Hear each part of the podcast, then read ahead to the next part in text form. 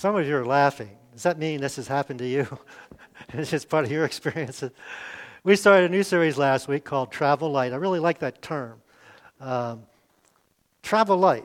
We talked about travel light physically, talking about, we got so much stuff, get rid of some of that stuff, make your life lighter, easier. Today we're going a different direction. We're going to talk about letting go or traveling light emotionally. And specifically, we're going to talk about bitterness. And we gave you a reminder last week. And if you're a Jesus follower, if you're not, this doesn't apply. And we're glad that you're here or listening or watching. If you're a Jesus follower, we need to remind ourselves, this is what we know, that this world is not our home. This world is not our home. This is not permanent for us. This is temporary. And none of this stuff's going to spend eternity with us. But we do accumulate a lot of stuff, a lot of physical stuff, and a lot of emotional stuff. And Jesus promised to supply all our needs. And we think about that concrete, my financial needs. Well, a big part of your needs and my needs, because we're emotional creatures, is supply our emotional needs. So we're going to start off in something the author of Hebrews wrote. This is God's word. We believe it's God-inspired. So it's a little bit different than my words or your words. And he says this, work at, okay, this is work. This is not easy. It's not natural. Work at living in peace with who? Everyone, not just someone or most ones, but everyone. Again, it's work. And work is something else, at living a holy life. Why? For those who are not holy will not see the Lord. Now, this is important. If you have trouble seeing the Lord, understanding the Lord, communicating with the Lord, figuring out what God wants, first thing you and I need to do is check and see if there isn't some sin in our life that is blocking our vision or understanding of what God's trying to say to us. And then the text goes on, look after each other. Why? So that none of you fails to receive the grace of God. So that's part of our task. And then here's where we get to what we want to talk about this morning. Watch out. Pay attention. Be careful. Warning that no poisonous root of bitterness. I like that phrase. Poisonous root of bitterness grows up to trouble you and corrupting many. Now, our enemy, the evil one, Satan, whatever term you want to use, he comes to steal, kill, and destroy. And so I put some examples of that on your outline. See, God wants us to love. And God wants us to love everyone. He wants us to love everyone like he loves us. But the enemy wants to do what? He wants to kill love. And one way that he can do that is with bitterness in our soul. God wants us to grow in intimacy with him, with closeness with him, maturity with him. What does the enemy want? Just the opposite. He wants to destroy that intimacy. He wants you to feel distance from God rather than close to God. And God wants you to trust him. And this is kind of the root of most of our issues, problems in life. Do we trust God or not? We say we do, but then in practicality, we often don't. So God wants you to trust him. Trust him totally, fully, completely. Now, the enemy doesn't want us to do that. He wants to steal our trust and consequently leave us bitter. When we're trusting God, we can let go of the bitterness. When we're holding on to it, there's a part of us that's not trusting him. So I kind of summarize this in the next statement. What's the enemy want to do? He wants to plant a seed of offense that creates a root of bitterness. And this can happen so many different ways, so easily. We live in the age of social media. So somebody can post something that offends you, or you can post something that offends somebody else. You can text somebody. I got a audio text. Audio, and that's the right term. I didn't know that you could do that. And so I talked to this person who sent me this text, and he said, I like to do that because you can misunderstand the attitude, the spirit of just written words. And we imagine what the person's thinking and what they're feeling when they're writing these different things. And so we can easily offend it. We just had Thanksgiving. Christmas is coming up. Maybe have these big family meals. And maybe you have this relative that basically doesn't bring anything. Not only don't they bring anything, they bring a Tupperware container to take home leftovers with them. And if you're the cook, like my wife is, it's easy to... They didn't bring anything, and yet, you know, it's just little things. It's so easy to be offended, to have a root of bitterness. We've all been around critical people. Might have been your parents who were critical of, you know, what you were doing, your lifestyle choices, maybe your religious choices, your choices of a spouse, your choices of profession. You just can never please them. You never can do anything right. Maybe you're married to somebody like that, or maybe your kids are like that, or maybe your parents are like that. And it's so easy to be offended. Somebody says something you don't like, somebody does something you don't like, or they don't do something. If you're kind of a neat person and somebody comes in and kind of trashes your house, you know, you can be offended at that. Somebody borrows something, doesn't return it. That's one of the things that kind of irks me. So it's just so easy. All of life, aspects of life. It's so, you know, somebody can say something with the best intention, you take it wrongly. Sometimes we can be offended by just some way somebody looks at us. They don't have to say anything. So it's so easy. So here's where I kind of want to come down, bottom line this morning, and that's this. You and I can't control what people do or say or how they look. We can't. All right? We have no control over that. We're going to talk about control specifically in 2 weeks. But you can control how you respond. So you have power, you have influence on one person, and that's you. Now, this is Christmas season, and some people get all excited about the Christmas season. My wife is one of those. We put up the 10 Christmas trees or whatever it was this week that she has.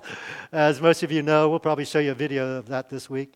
And the decorations, and she loves going and buying gifts and wrapping them. And to me, it just seems like a lot of work. But anyway, I'm not a Scrooge, but we got Christmas music playing and all that.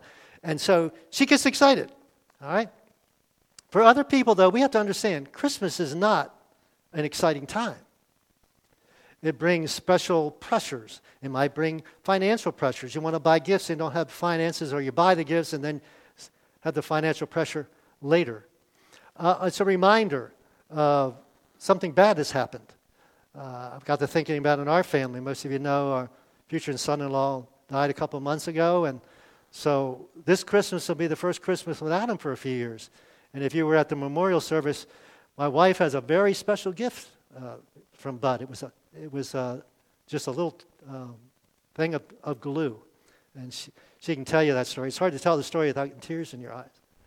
So, if you're excited about Christmas, great. We should be excited about the fact that Jesus sent his son to come to earth. But it's not all exciting, especially for some people. So I put on your outline, the holidays tend to magnify emotions, good emotions as well as bad emotions. And of course, bitterness is a bad emotion. So if we struggle with bitterness, it gets magnified during this season. So I want to look at the problem of bitterness and hopefully help you with a solution to bitterness. So a couple problems with bitterness. First, according to the author, it has a dangerous root or a poisonous root. You can read the text again. Watch out that no poisonous root no poisonous root of bitterness grows up to trouble you. So when I think about roots, I think about especially trees. I live in the trees.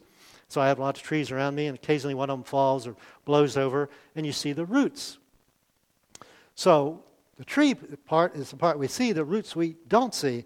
And depending on the tree, some trees, the roots are as big as what you see.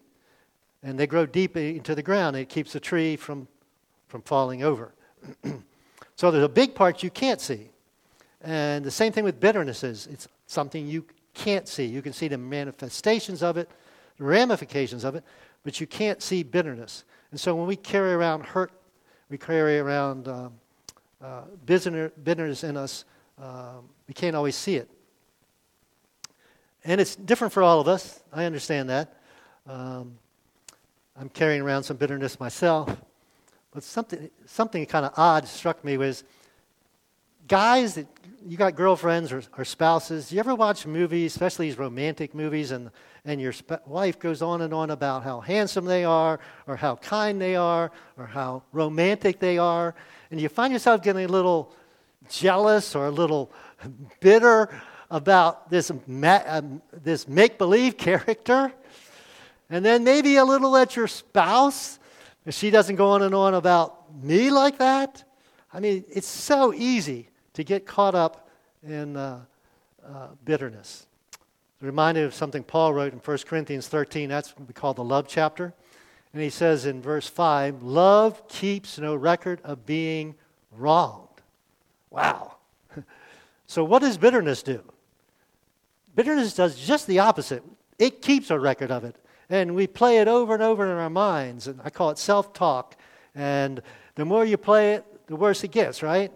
How could they do that? Or why couldn't they do that? Or why did they, whatever it might be.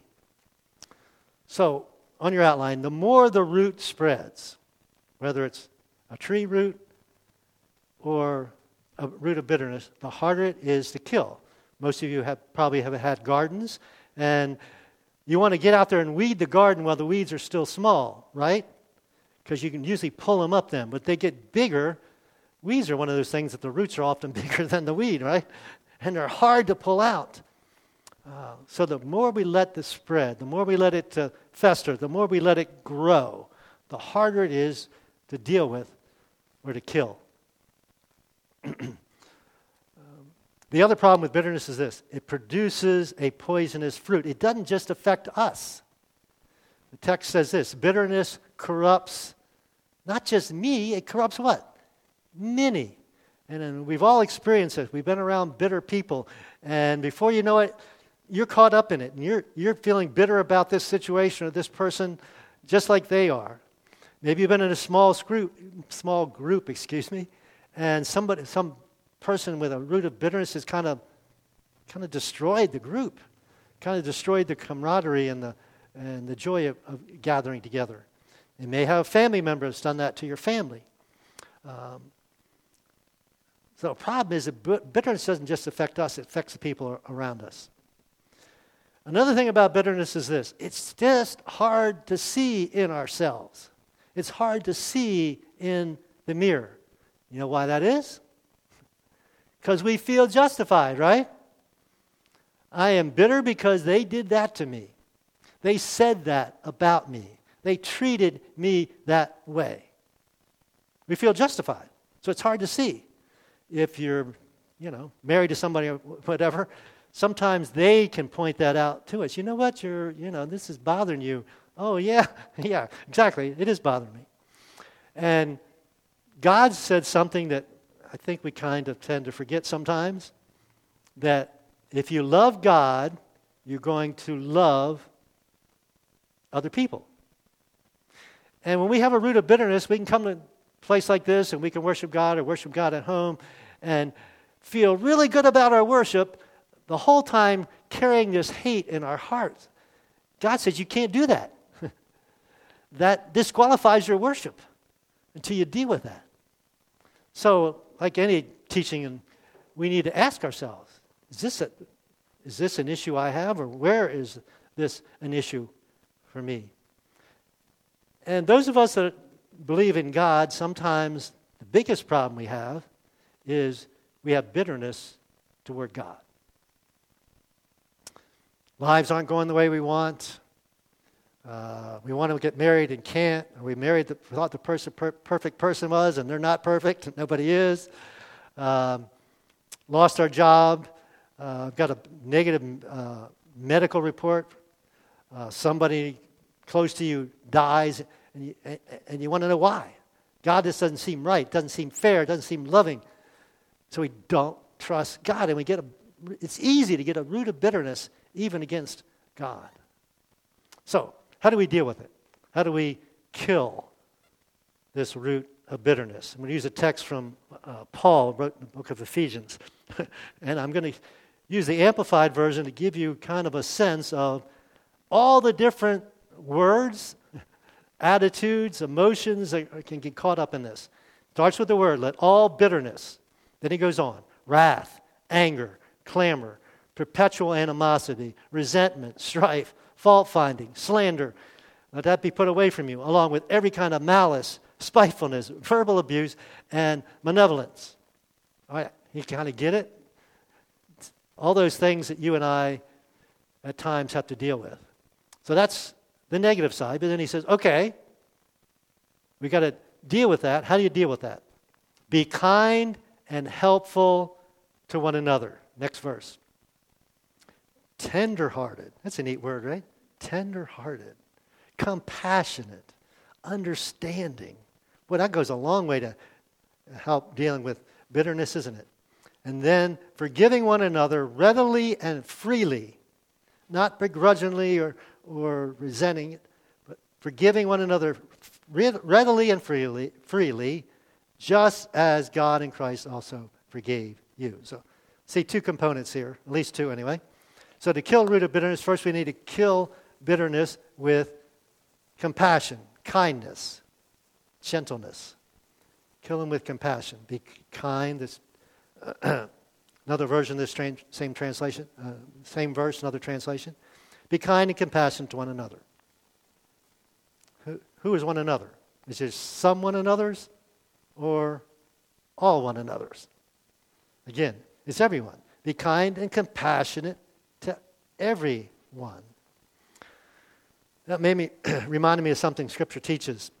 That the laws of heaven, God's laws, God's commandments, God's rules for us, are often the opposite of human nature.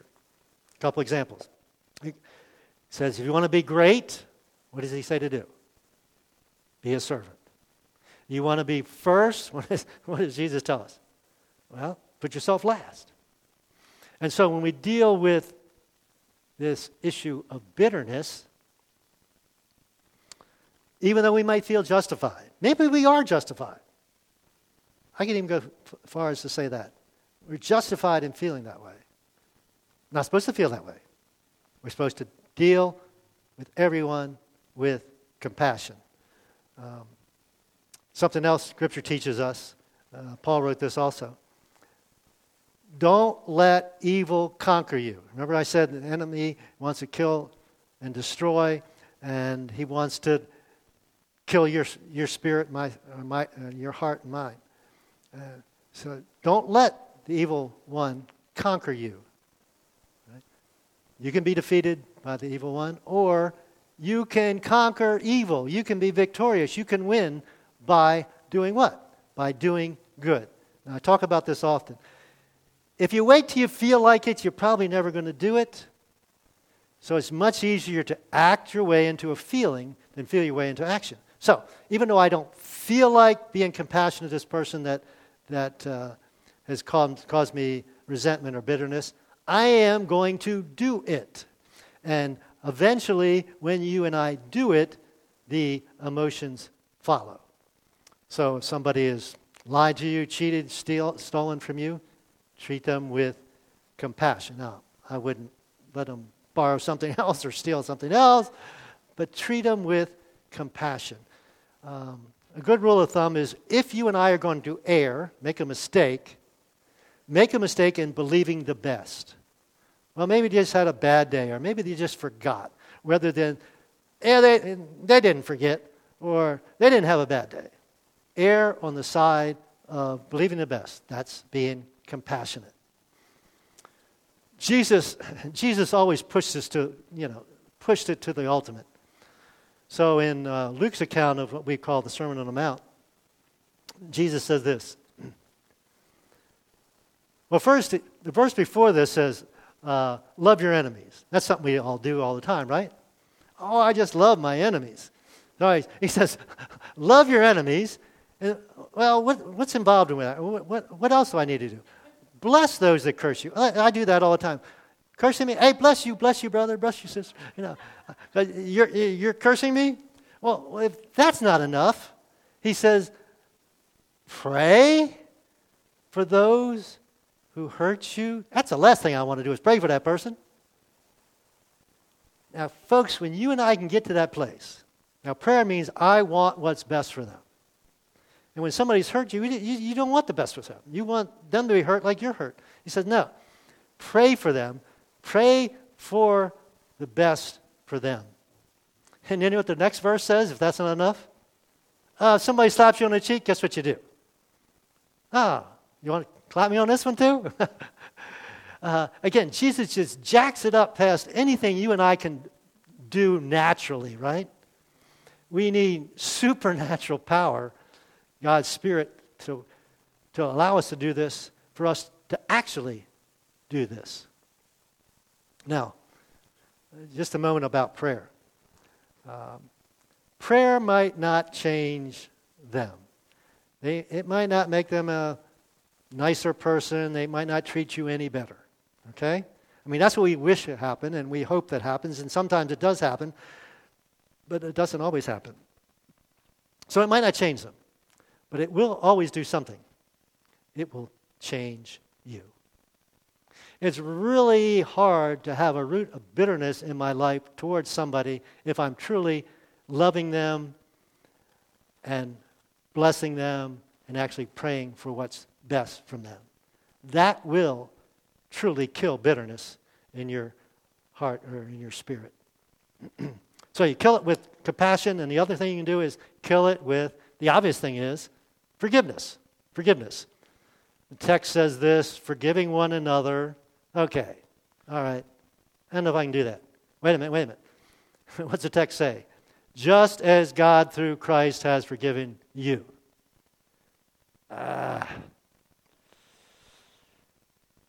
But, here's our but. I'll put it on the screen. You don't have any idea what they did to me. Isn't that our pushback? What did Jesus say? Forgive one another just as God through Christ has forgiven you. On your screen, how has God forgiven you? Well, when I'm thinking about myself, it's fantastic, right? He's forgiven me completely, unconditionally. He's forgiven me for everything I've ever done, everything I ever will do. I love that. But I'm supposed to do that to this person that's wronged me, that's hurt me. That's what he says.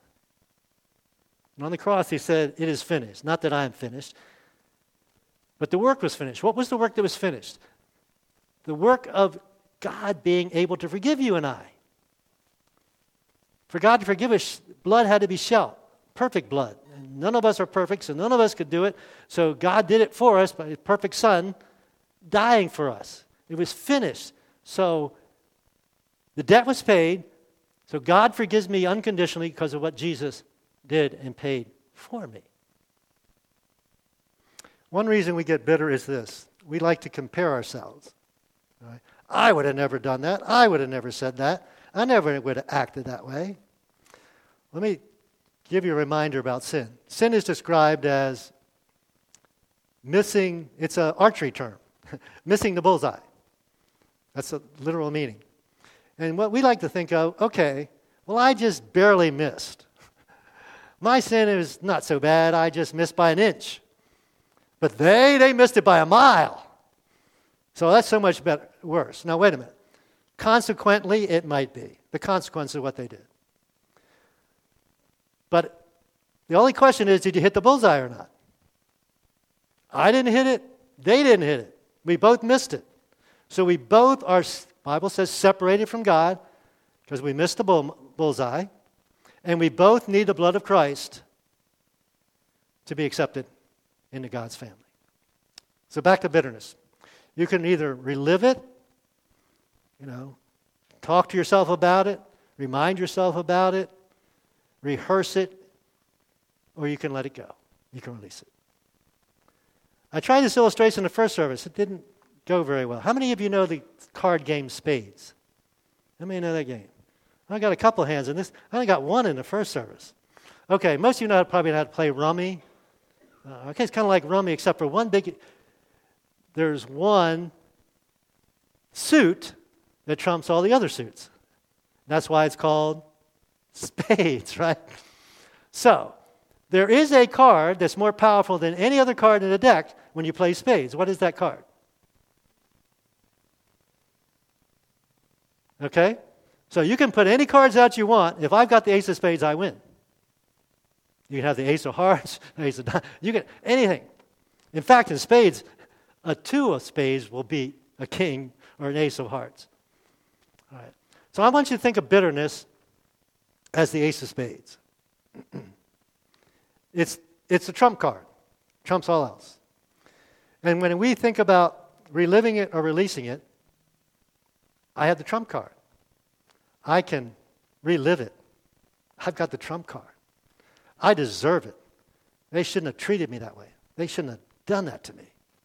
Or you can say, oh, I'm not going to play that card. I'm going to let it go. I'm going to release it. I'm going to forgive them. I'm going to show them compassion. When you and I can do that, guess what happens? That offense is no longer an emotional issue. It will be no longer be an emotional issue. It'll only be a fact. Yeah, they did that. Yeah, they did that. See, the Holy Spirit of God can heal that hurt from that bitterness, that offense. So as I said earlier, one other thing first. To forgive is to set the prisoner free and discover that the prisoner was me. You ever experienced that? How? Well, I missed the mark by an inch, but they missed it by a mile. And I don't know about you, but my heart breaks when I see people trapped with a root of bitterness. They can't experience the joy in life, the joy of the Christian life. So again, Paul said this, if it is possible, and it's not always possible. You ever notice how it's you just can't be at peace with some people? They won't let you. But as far as it depends on you, live at peace with everyone. So again, you and I have that power. We can't control what people do, can't control what people say, we can't control what how people look. But we have power. We have the power to control how you and I will respond. I think that's the last slide. Yeah. So, logical homework would be, okay, self-evaluation. What area of bitterness have I been holding on to? I know mine, or one of mine. Recognize it and release it. Now, let me say this. You have to release it more than once. All right? I completely let it go now. The emotional impact is gone. A week later, or if I run into that person, or whatever it might be, man, jumps back up. Release it again. So hopefully, I prayerfully hope that you'll take some time and actually deal with this. God considers a big issue that you and I have in our lives. Let me pray with you. Father God, this is a tough one. Because people hurt us and we feel justified. Maybe we are justified. But you call us to a higher standard. You call us to live like you live. We are to show compassion. We are to love our enemies. We are to bless them and pray for them. And we are to forgive everyone just like you forgave us. That's completely, totally, just let it all go. God, this is natural for us. We need your supernatural power to do this. But what joy we can have, and we are free. We are set free. Bitterness is a prison. So God, I pray for everyone that may be hearing this. Probably most of us have some bitterness towards someone somewhere. Let's take it seriously. Let's deal with it. And God, give us that freedom that comes from just letting it go. And we always, as always, want to pray for anyone that's not a Jesus follower. We're glad that you've listened. Jesus loved you enough to suffer and die for you. He wants to forgive you, but you've got to confess that. Yes, I'm a sinner. I've I've turned my back on you, God. I've done my own thing. I know that you love me, and I want to return that love. I want to receive that gift. I want to receive that gift of forgiveness. That's a decision. Decision that most of us have made that you can make. And you will be set free from your eternity of sin. Father God, we thank you that you love us so, so much. Hard for us to understand. And what we want to do is say thank you. And all glory goes to you. In Jesus' name, amen.